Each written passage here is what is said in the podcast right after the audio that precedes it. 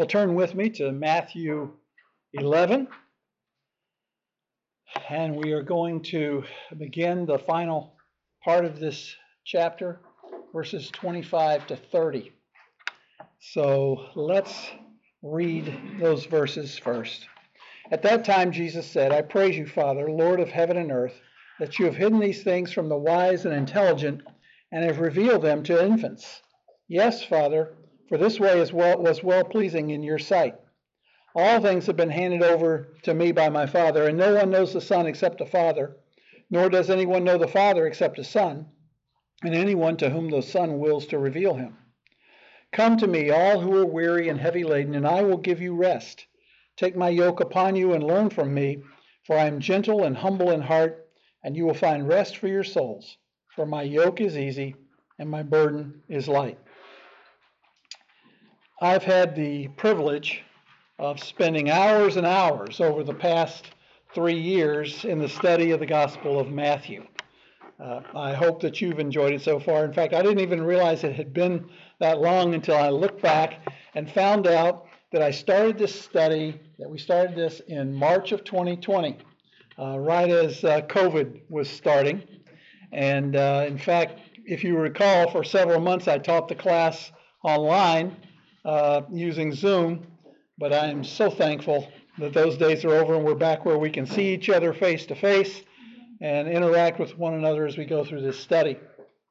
And after more than 3 years of study, we have now come to Matthew 11, 25 to 30, which many Bible teachers and commentators refer to as Jesus' invitation, or the Savior's tender invitation, or Jesus' personal invitation.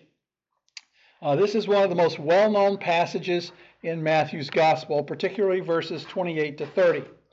So we want to understand exactly what Jesus is saying here as he calls for sinners to come to him. 1 Timothy 1:15 says Jesus came into the world to save sinners. That was the purpose of his incarnation. Christ came to earth to save sinners, to save them from God's wrath, his judgment, from sin, from hell. And Jesus expressed this purpose of the incarnation when he said, the Son of Man has come to seek and save the lost. That was his purpose, salvation. That's the message of Christianity, salvation through Jesus Christ. Now, this certainly expresses the heart of God. If we go back to the Old Testament, we find that even as far back as the prophet Isaiah, God was giving an invitation to people to be saved. In Isaiah 42, verses 22 to 25, it says, turn to me and be saved, all the ends of the earth, for I am God and there is no other. I have sworn by myself, the word has gone forth from my mouth in righteousness and will not turn back, that to me every knee will bow, every tongue will swear allegiance. They will say of me, only in Yahweh are righteousness and strength. Men will come to him, and all who are angry at him will be put to shame. In Yahweh, all the seed of Israel will be justified and will boast. That's an invitation. That's the heart of God, a heart of salvation. In Isaiah 55, 1 to 3, we find another invitation. It says, ho, everyone who thirsts, come to the waters, and you who have no money, come, buy and eat. Come, buy wine and milk without money and without cost. Why do you spend money for what is not bread, and your wages for what does not satisfy? Listen carefully to me and eat what is good, and delight your soul in richness. Incline your ear and come to me. Listen that your soul may live, and I will cut an everlasting covenant with you according to the faithful, loving kindnesses of David. God says, come. There's no charge, no price. Just come and eat freely. And then you go all the way to the end of the Bible. In Revelation 22:17, we find these words. The Spirit and the bride say, come. And let the one who hears say, come. And let the one who is thirsty, come. Let the one who wishes to receive the water of life without cost. So from the Old Testament all the way to Revelation, God is always inviting people to come to salvation. And we find that this was the character of our Lord also. Jesus was and is God incarnate, so we should expect him to carry on the same effort. In John 6:35, after just feeding the multitude with bread and fish, he says to them, "I am the bread of life. He who comes to me will never hunger, and he who believes in me will never thirst." And so he calls men and women to come to him and believe. And by the way, you'll note that that coming to Christ and believing in Christ are synonymous. He's saying, when Jesus says come, he's saying, believe on me. I am bread, I am water. We find the same thing in John 7:37 and 38. Now on the last day, the great day of the feast, Jesus stood up and cried out, saying, "If anyone is thirsty, let him come to me and drink. He who believes in me, as the scripture said, from his innermost being will flow rivers of living water." So there's that same equation. Coming is believing. In John 8:12, he says, "I am the light of the world. He who follows me will never walk in darkness, but will have the light of life." He says, "Follow me, for I'm not only bread and water, I'm light." And then in chapter 11, as he's gathered with Mary and Martha and the others who are brokenhearted over the death of Lazarus, he says to Martha, "I'm the resurrection and the life. He who believes in me will live even if he dies. And everyone who lives and believes in me will never die ever." So when we put it all together, he says, "Come to me, for I am the bread of life, I'm living water, I'm the light of light, I'm the resurrection and the life." And coming is believing, and believing is coming. Now those are beautiful invitations, but I don't think you'll find any other invitation in Scripture that is more lovely than what we find here in Matthew 11:25 to 30. It's truly a great passage. Twice in this passage, in verse 28 and again in verse 29, he says that he will give you rest and that you will find rest. There's an essential question there. What is it? We can't understand the invitation unless we understand what the rest is. We don't know what it is that Jesus is calling people to unless we define that term rest. So what is it? Well, we'll define it when we get to it. Okay? But first we have to go through verses 25 to 27. So let's get started on those. But in order to understand verses 28 to 30, we have to understand the context in which Jesus gave this invitation. As I told you before, in chapters 11 and 12, Matthew is recording for us various responses to Jesus. So far, we have studied the responses of doubt, of criticism, and indifference. And I told you at the end of each chapter, Matthew inserts this passionate invitation from Jesus for a positive response to himself. And here in this first invitation, Jesus begins with a prayer of praise to God for how he has sovereignly granted understanding of his truth to infants and to his son. So let's begin with verses 25 and 26, and we see praise for God's sovereignty in salvation. Praise for God's sovereignty in salvation.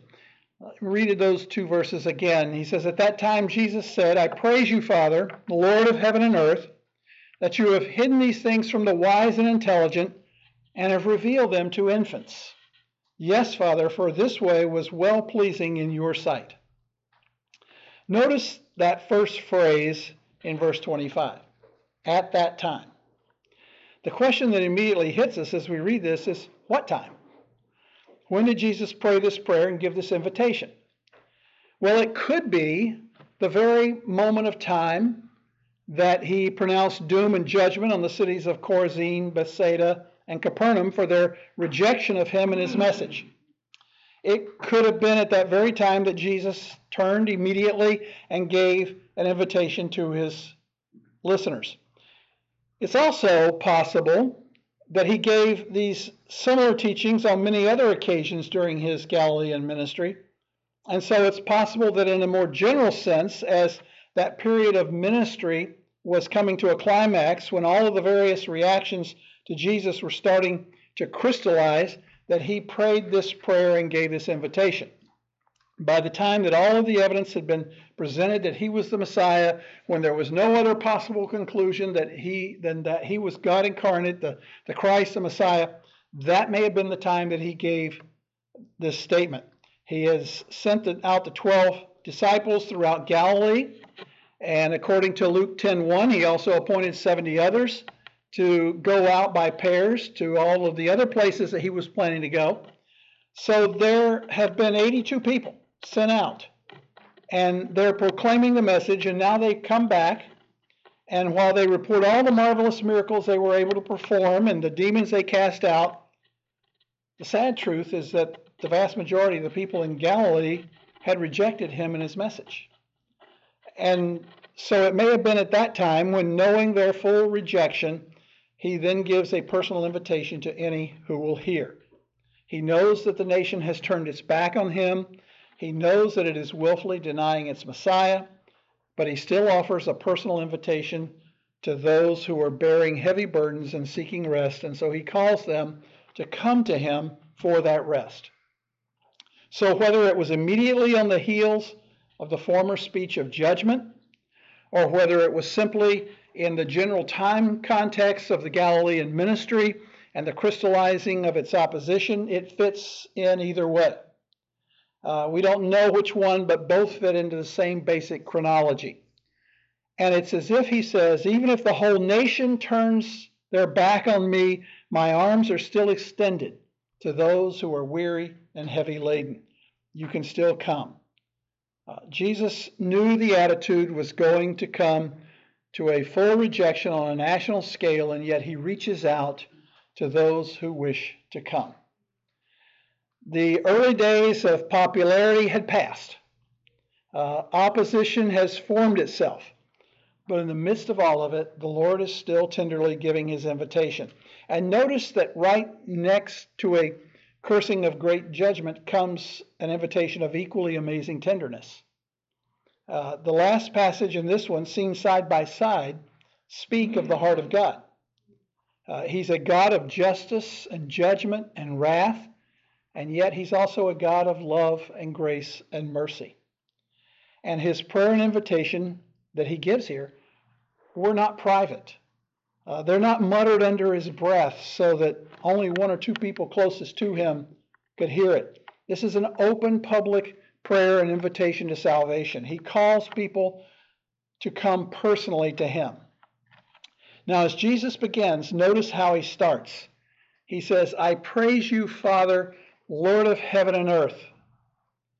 Why does he do that? Because very basic to any presentation of the gospel or any call for people to come to Christ is a recognition that all responses, negative and positive, are ultimately under the sovereign control of God.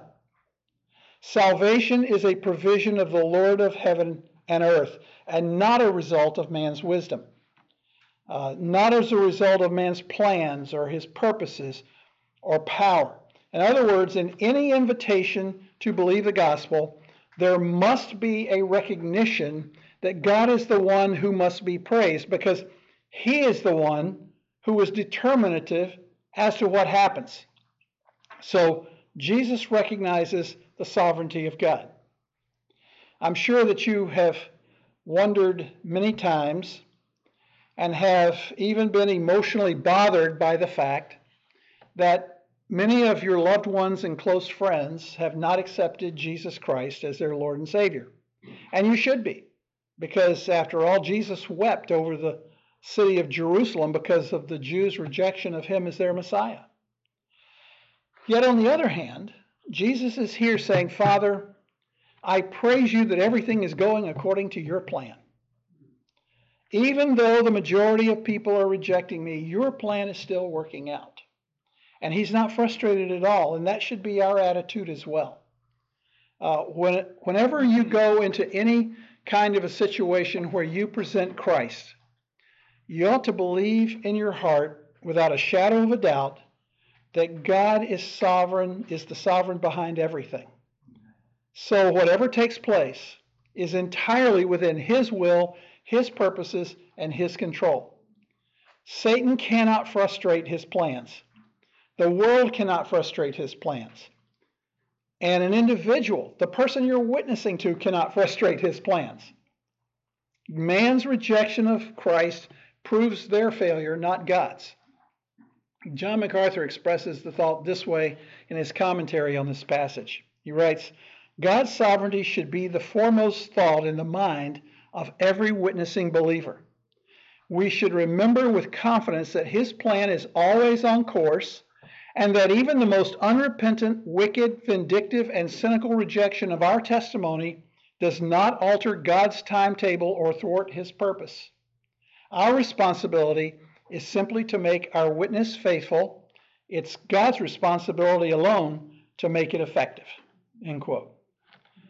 So Jesus praises God that the plan is his and it's working out as it seemed good in the Father's sight. You know, that ought to give us great confidence in our witnessing. If I thought that someone's reception of the gospel and whether or not they got saved was based on how perfect or imperfect my gospel presentation was, that would drive me out of my mind. And I know a lot of Christians who think that way, and their answer is, well, I don't want to mess it up, so I'm not going to share the gospel with anyone. I don't want to be to blame if they don't accept it. But that's wrong. God is the one who sovereignly determines who receives the gospel message, not us. And so, with the affirmation that the Father is in control, Jesus then lays out his specific cause for praise is because God has hidden these things from the wise and intelligent and has revealed them to infants. In other words, God has hidden these truths from those who, because of their self-righteousness, think that they are wise and intelligent, and instead he's made them clear and understandable to those who are humble and dependent like infants. You know, I don't know about you, but I'm glad that God doesn't grant salvation to those who are smart enough to figure it out. And I'm particularly glad that no one is shut out because they're stupid or dumb. Because that means that the gospel is understandable by children and everyone else who is humble. But he hides it from the proud and the arrogant who think that they are wise and intelligent. James 4:6 says, God is opposed to the proud, but gives grace to the humble. Now, don't misinterpret this to mean that smart people can't get saved. That's how some people have interpreted this statement. They take this verse to mean you've hidden these things from the wise and the prudent. In other words, the smarter you are, the more trouble you're in, because God just doesn't want any smart people in heaven. That's not at all what it's saying. The Apostle Paul was a brilliant, highly educated scholar, and he didn't forsake his intelligence when he became a Christian. But he stopped relying on his intelligence to discern and understand spiritual and divine matters. You see, it's not intelligence, it's intellectual pride that shuts people out of the kingdom. Intelligence is a gift from God, but when it is perverted by pride, it becomes a barrier to God because trust is in the gift rather than the giver. Psalm 138:6 says, For Yahweh is high, yet he sees the lowly, but the one who exalts himself, he knows from afar. So let's dig a little deeper on what verse 25 is saying. First of all, look at the term, these things. We have to know what it is that he's hidden. What are these things? Well, it certainly wouldn't be mathematics, and it wouldn't be science and history. It certainly wouldn't be worldly wisdom and all that, because those things aren't hidden from the wise and the prudent, and certainly aren't revealed to babies. So what are these things? I think the best answer is found in Acts 1:3. It talks about Jesus teaching the disciples, and it says, to whom he also presented himself alive after his suffering by many convincing proofs, appearing to them over 40 days and speaking about the things concerning the kingdom of God. That's what he's talking about, the things pertaining to the kingdom, which were the same things he always talked about. He always talked about the things pertaining to the kingdom, both before the cross and after his resurrection. He continued to talk about the things pertaining to the kingdom. The teachings of Jesus about God, righteousness, salvation, his messiahship, lordship, saviorhood, and about obedience and submission. So these things refers to the teachings of Jesus about everything in God's kingdom, deep, eternal, spiritual truths. You say, well, wait a minute, are you saying that deep, eternal, spiritual truths are not available to the educated and the wise? It's only available to infants? That's right. That Jesus says, praise you, God, that you put down human wisdom and reasoning. I think Paul explained it well in 1 Corinthians 2. Over there he says in verses 9 and 10, things which eye has not seen and ear has not heard and which have not entered the heart of man, all that God has prepared for those who love him, but to us God revealed them through the Spirit, for the Spirit searches all things, even the depths of God. You see, the eye can't see him, the ear can't hear him. It's not empirically or objectively available. And it has not entered into the heart of man. That's the subjective area. It's not externally perceivable. It's not internally perceivable. The things pertaining to the kingdom are not available through external perception or internal rationalization. So how are they available to us? God revealed them through the Spirit, he says, for the Spirit searches all things, even the depths of God. And then in verse 14, Paul says, but a natural man does not accept the depths of the Spirit of God, for they're foolishness to him, and he cannot understand them because they're spiritually examined.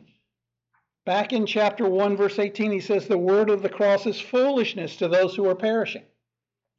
It's a stumbling block. It's absolutely foolishness to them. So then, what is Jesus saying back in our text in Matthew? He's saying, these things regarding the kingdom are hidden from people who think they can discover the truth with their intelligence alone. They're hidden from those who are dependent on their wisdom and their intelligence. They're hidden from people who imagine that truth can be known through the human mind. No amount of evidence is sufficient to convince the confirmed unbeliever. Over in John 12, the apostle says of such people that although Jesus had done many signs before them, they still were not believing in him, so that the word of Isaiah the prophet might be fulfilled, which he spoke, Lord, who has believed our report, and to whom has the arm of the Lord been revealed? For this reason they could not believe. For Isaiah said again, he has blinded their eyes, and he hardened their heart, lest they should see with their eyes and understand with their heart, and return, and I heal them. Now, in Jesus' day, that was especially applicable to the scribes and the Pharisees who closed their minds to the revelation of God in Christ because they thought that they'd already attained salvation through their human wisdom. They would read the scriptures, but they relied more on the human wisdom that their ancient rabbis had written in the Talmud. And because in their rebellion they refused to believe, God hardened their hearts so they could not believe. Jesus' statement does not mean that God has withheld the truth from smart people. It just means that every person who thinks he's so smart he doesn't need it is doomed. And if you think you're smart, so smart that you don't need the truth and you willfully reject it, then God will then close your mind to it once for all. Notice what we read in John 12:37. But though he had done so many signs before them, they still were not believing in him. They had the evidence, but they wouldn't believe. So verse 39 says, for this reason, they could not believe. You see, it went from being a personal choice to reject to a divine judicial affirmation of that. We see this all the time today. People believe they're so wise and intelligent that they refuse to believe the Bible to be true and inspired by God. They claim that science has disproven it. They refuse to believe in the virgin birth of Jesus. They refuse to believe that he was and is the Son of God. They refuse to believe that his death was the satisfactory atonement for the sin of everyone who will ever believe in him. They refuse to believe that he rose again from the dead. They refuse to believe he's coming again, And when they fully understand the gospel yet refuse to believe it, there eventually comes a time when God confirms them in that, and then they cannot believe. Listen to what Hebrews 6:4-6 says about them. For in the case of those once having been enlightened and having tasted of the heavenly gift and having become partakers of the Holy Spirit and having tasted the good word of God and the power of the ages to come and having fallen away, it is impossible to renew them again to repentance, since they again crucified to themselves the Son of God and put him to open shame. That is the biblical definition of an apostate. Someone who has complete understanding of the truth of the gospel, has experienced the blessings which come with being associated with true followers of Christ, have seen and understood that Jesus is the Christ, the only way to God, and yet turn their back and walk away from that truth. They cannot be renewed to repentance. Those verses are not talking about someone being a believer and losing their salvation. If that were true, it would be teaching they could never be saved again. Now, that passage is saying that it is unbelievers who are in danger of losing salvation in the sense of losing the opportunity ever to receive it. So in our text in Matthew, Jesus is referring to wisdom and intelligence that is corrupted and perverted by pride. He is thanking the Father that intellectual power is not necessary for salvation. But he recognizes that intellectual pride keeps men from salvation. If you could get saved by your intellect, it wouldn't be to the glory of God, would it? It would be to your glory. Jesus is not condemning wisdom and intelligence. If you're intelligent, God made you that way. Rather, he is condemning intellectual pride, and he is saying that you don't have to be intelligent to get saved. In fact, in Mark 10:15, Jesus said, "Truly I say to you, whoever does not receive the kingdom of God like a child will not enter it at all." So let me sum it up this way. It is not intelligence which shuts people out of the kingdom. It is intellectual pride. And it's not intelligence which gets one into the kingdom. It's humility. Intelligence is not the issue. Intellectual pride is the issue.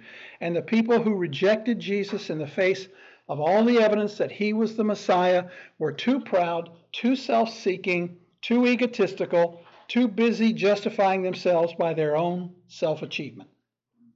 So Jesus says, "Father, I praise you that intelligence isn't the issue. No one needs to be intelligent to get saved. And I praise you that you've hidden these truths from those who are filled with intellectual pride, because that wouldn't glorify you. But I praise you, I also praise you that you've revealed these things to infants, because that does glorify you, and that lets the least of men have access to your kingdom." Now, who are the infants? The word here refers to a baby that's still nursing. In fact, in Matthew 21:16, Jesus quotes Psalm 8:2 and says, "Out of the mouth of infants and nursing babies you have prepared praise for yourself." They're different terms, but they're synonymous. So here in chapter 11, verse 25, he's using this term which refers to a baby that's so young it has not yet acquired wisdom and intelligence. In fact, it doesn't even have self-awareness yet. It's the term used in 1 Corinthians 3:1 and Hebrews 5:13 of infants who drink milk and not solid food. It's used in 1 Corinthians 13:11 of those who babble like infants because they can't yet speak. It's used in Ephesians 4:14 of infants who are helpless. So we have a helpless child, a baby who can't yet speak, can't eat solid food, still nursing in his mother's breast. And there's one term that can best sum up that kind of person, and it is this: they're completely dependent. An infant is completely dependent in terms of its needs. If you just neglect or abandon a baby, it will die because it's totally dependent for others to care for its needs. So then, who are the ones who can enter into salvation? They're the dependent. not the independent, the dependent. They're the humble, not the proud, the humble. They are those who are humbly confessing their dependence on God. They are helpless, and they recognize it. They're empty, and they know it. They're nothing, and they're aware of it. They're deeply aware they have no resources in life, and they turn to Christ in utter dependency. You have to come to the point where you abandon all of your own resources. So the comparison between the wise and the infants is not a comparison between smart people and dumb people. It is not a comparison between educated and uneducated people. It is a comparison between those who think that by their own intellect that they can save themselves and those who know they can't and are totally dependent upon God's grace. It is grace. It's a grace and works comparison. It is a God and man comparison. So the prosperous, self-sufficient inhabitants of the Galilean towns who were relying on their own works righteousness never did understand. But here and there, less sophisticated people, deeply stressed over their own emptiness, humble, broken, they were open to the revelation of God in Jesus Christ. And that was good in God's sight. Why? Because that glorifies God, and that is the supreme reason for everything in the universe. It wouldn't glorify God if the conceited entered the kingdom. In Proverbs 22:4, it says, "The reward of humility, the fear of Yahweh, is riches, glory, and life." And so to begin with, in any legitimate invitation, there must be an affirmation that humility is where it begins. You remember how Jesus began his Sermon on the Mount, Matthew 5:3? "Blessed are the poor in spirit, for theirs is the kingdom of God." What does that mean? It means a begging spirit. It's a term used to refer to a beggar cringing in a dark corner with his head hung in shame, holding out his hand, begging. The poverty spoken of there is a word which means abject poverty. Poverty so extreme that the person in that situation can do nothing but beg. He has no resources and he knows it. And he's the one who gets the kingdom. That's exactly the opposite of everything that the Jews had been taught by the scribes and the Pharisees. Further in verse 4 it says, "Blessed are those who mourn," those who not only are aware of the brokenness of their spirit, but who are not only aware of the poverty of their soul, but they mourn over their condition. And then in verse 5, "Blessed are the lowly, the meek," those who are humble. Verse 6, "Blessed are those who hunger and thirst for righteousness." They know they don't have it, but they hunger and thirst for it. And so Jesus says, "Show me the man in the corner who knows he has no resources, who begs for them, who weeps over his lack of resources, who's humble before a holy God, who hungers for a righteousness he knows he doesn't have, and I'll show you someone who's going to get into the kingdom." God has revealed these things concerning his kingdom to those kinds of people. And so our invitation begins with being an invitation to the humble and dependent people. That's why it's so difficult to reach the superstars, the wealthy, the highly educated, the people who think that they have achieved all that is necessary for this life. And by comparison, it's so easy to reach those who are the broken down and outers. In Isaiah 57:15, there's this marvelous verse. Listen to it. "For thus says the one high and lifted up, who dwells forever, whose name is holy. I dwell on a high and holy place, and also with the crushed and lowly of spirit, in order to revive the spirit of the lowly and to revive the heart of the crushed." Isn't that great? Man worships his own intellect and his own reason and all he has achieved, and God, who is exalted and holy, is with the crushed and lowly of spirit. I'm sure you recall the story that Jesus told in Luke 18:11-14 of the Pharisee and the tax collector who went up to the temple to pray, and the Pharisee stood up and said, "God, I thank you that I'm not like other people, swindlers, unjust, adulterers, Or even like this tax collector. I fast twice a week. I pay tithes of all that I get. You see, he thought he was good enough. He had intellectual pride. He had religious pride. He could attain it on his own. And he says, I'm not like other people. I'm superior. Verse 13, but the tax collector, standing some distance away, was even unwilling to lift his eyes to heaven, but was beating his chest, saying, God, be merciful to me, the sinner. And then Jesus concludes by saying, I tell you, this man went down to his house justified rather than the other. For everyone who exalts himself will be humbled, but he who humbles himself will be exalted. There's no place in God's kingdom for pride. It's only for the humble. It's only for the infants, the babies, those who are completely dependent. And then Jesus concludes this opening prayer of praise by saying in verse 26, yes, Father, for this way was well-pleasing in your sight. In other words, Father, you're well pleased with this gospel of grace for those who are humble and lowly because it brings glory to you. God loves to help the humble and the repentant because they know that they are helpless. He's pleased when they come to him for help because that honors his grace and gives him glory. Remember what Paul said in 1 Corinthians 1, 26 and 27. This is so encouraging to me. He wrote, for consider your calling, brothers, that there were not many wise according to the flesh, not many mighty, not many noble, but God has chosen the foolish things of the world to shame the wise, and God has chosen the weak things of the world to shame the things that are strong.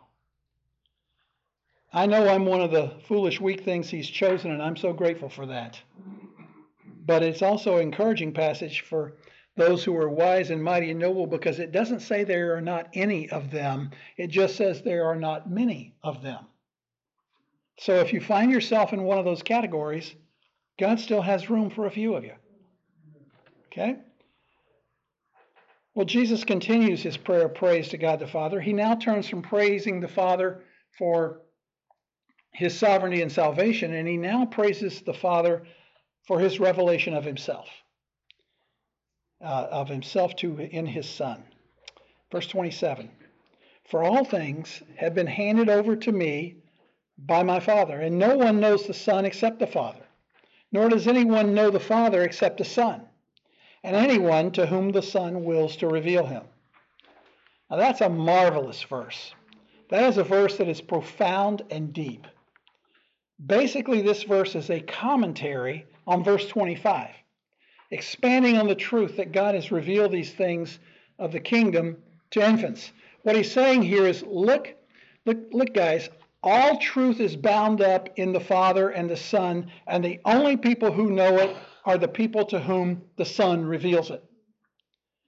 The idea here is that no one can know anything about salvation unless God's Son reveals it to him. The idea... it's not available to the human mind. You see, verse 25 talks about a man's attitude. There needs to be a brokenness and humility. This verse talks about, and verse 27 talks about God's part. There has to be a sovereign revelation. Did I say verse 20? Yes, verse 27. Now let's look at the verse and just take it phrase by phrase and see if we can get a grasp on what our Lord's saying. The first statement is simple. All things have been handed over to me by my Father. Now, there are two things in that statement that indicate what this statement is meant to say. It is meant to say that Jesus is God. It is a statement of his deity. It is a statement of the essence of the heart of the kingdom gospel that Jesus is God, and that's the heart of our faith. That is why if any man denies that Christ is God in the flesh, he's accursed. He has violated the basis of the gospel. The gospel begins with the fact that Jesus is God. And that is said two ways in that phrase. The first way is by the phrase, my Father. This is the first time that Matthew records that Jesus has said that. He has said Father, and he has said our Father. But up until now, Matthew has not recorded that he said my Father. Now we know he made those statements, has made statements that clearly said that, because in John 5:18, which is in terms of chronological time occurred before this passage in Matthew, we're told that for this reason, therefore, the Jews were seeking all the more to kill him because he not only was breaking the Sabbath, but also was calling God his own Father, making himself equal with God. So he was making statements about God being his Father, and the people clearly understood what he meant, even though the cults today, such as the JWs, deny that. For example, in John 10:30, he said, I and the Father are one. And the JWs come along and they say, well, that means one in attitude and purpose and goal and direction. But that doesn't make any sense when you look at the next few verses. Verse 31 says the Jews picked up stones again to stone him. And verse 32, Jesus asked them, I showed you many good works from the Father, for which of them are you stoning me? And they answered him, verse 33, for a good work we do not stone you, but for blasphemy, and because you, being a man, make yourself God. So they understood what he meant. He meant that he was God. Down in verse 38, he says, though you do not believe me, believe the works, so that you may know and continue knowing that the Father is in me and I in the Father. And verse 39 says that they were seeking again to seize him. What he was claiming was absolute equality with the Father, and there was no question in their minds what he was saying. And in our text here in Matthew 11, verse 27, it's the same thing. The phrase, my Father, brings us to an intimacy, a new development of the uniqueness of Christ's relationship to God insofar as the revelation of Matthew is concerned. So the first statement about his deity is the intimacy of that phrase, my Father. The second one is the statement, all things have been handed over to me. What does that term, all things, mean? Exactly what it says, all things. At some point in pre-existent eternity, the Father committed all authority, all sovereignty, all truth, and all power to the Son. And at some point, we were handed over to him too. And however that happened in eternity past is beyond us. But the fact stands that all things are delivered to the Son.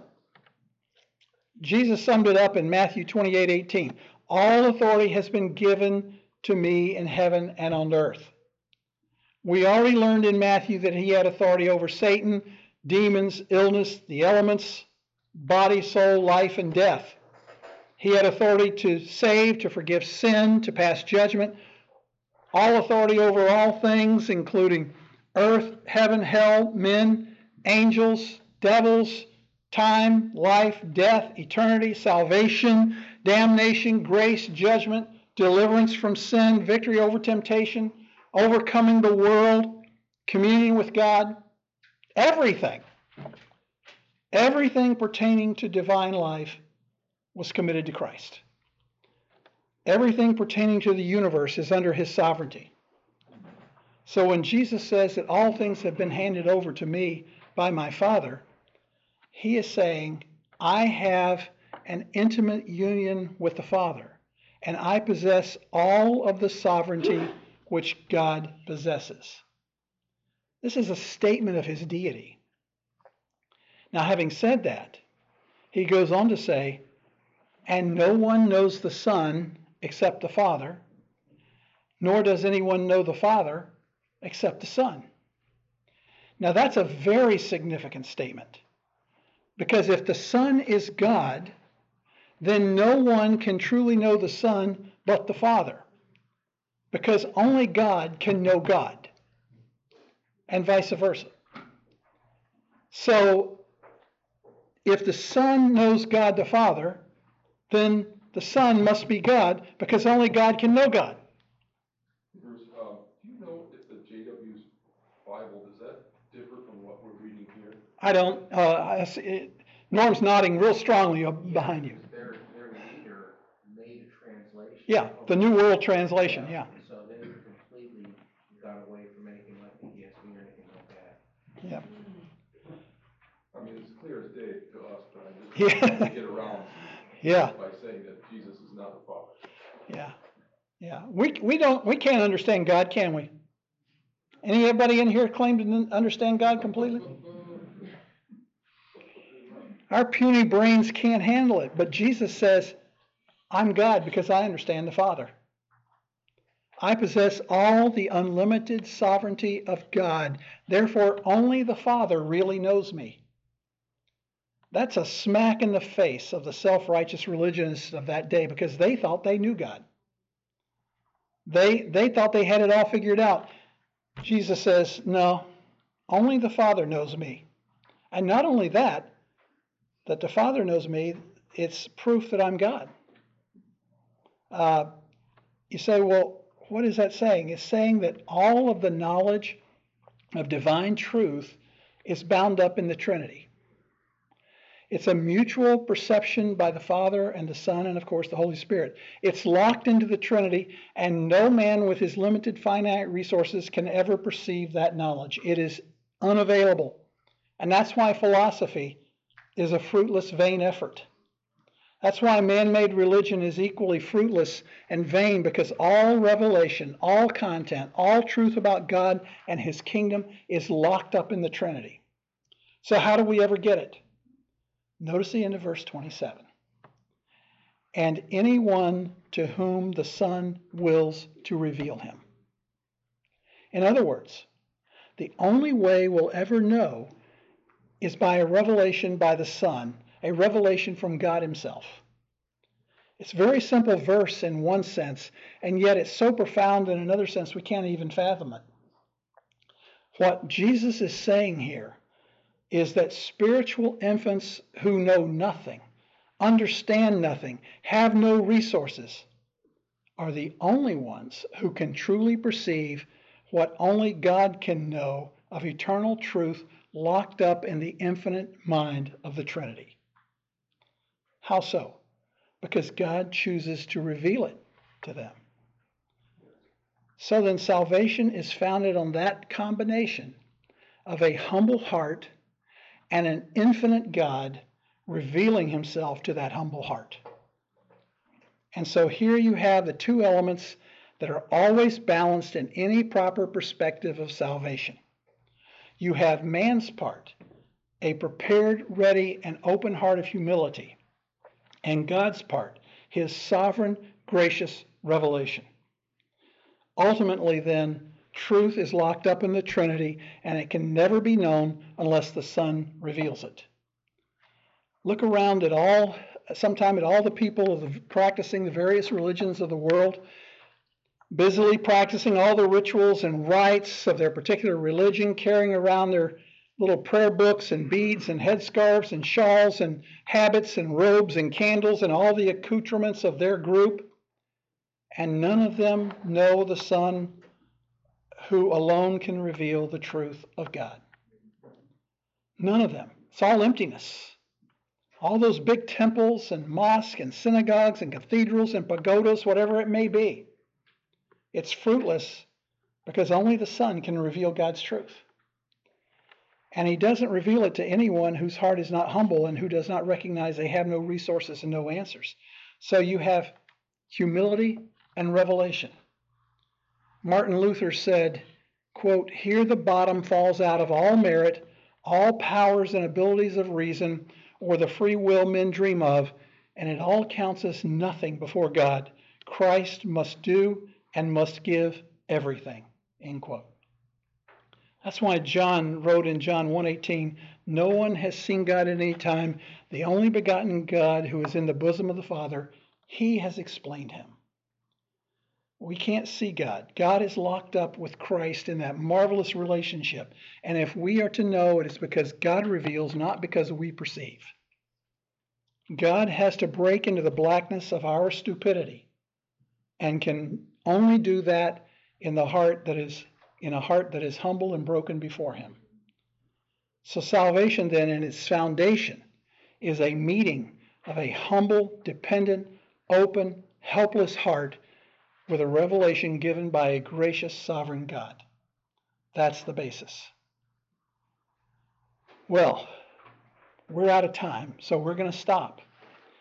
And the next time that I speak, I will continue with this and finish up this and then move on into the next section. I will not be teaching next week because I'll be preaching in the morning services.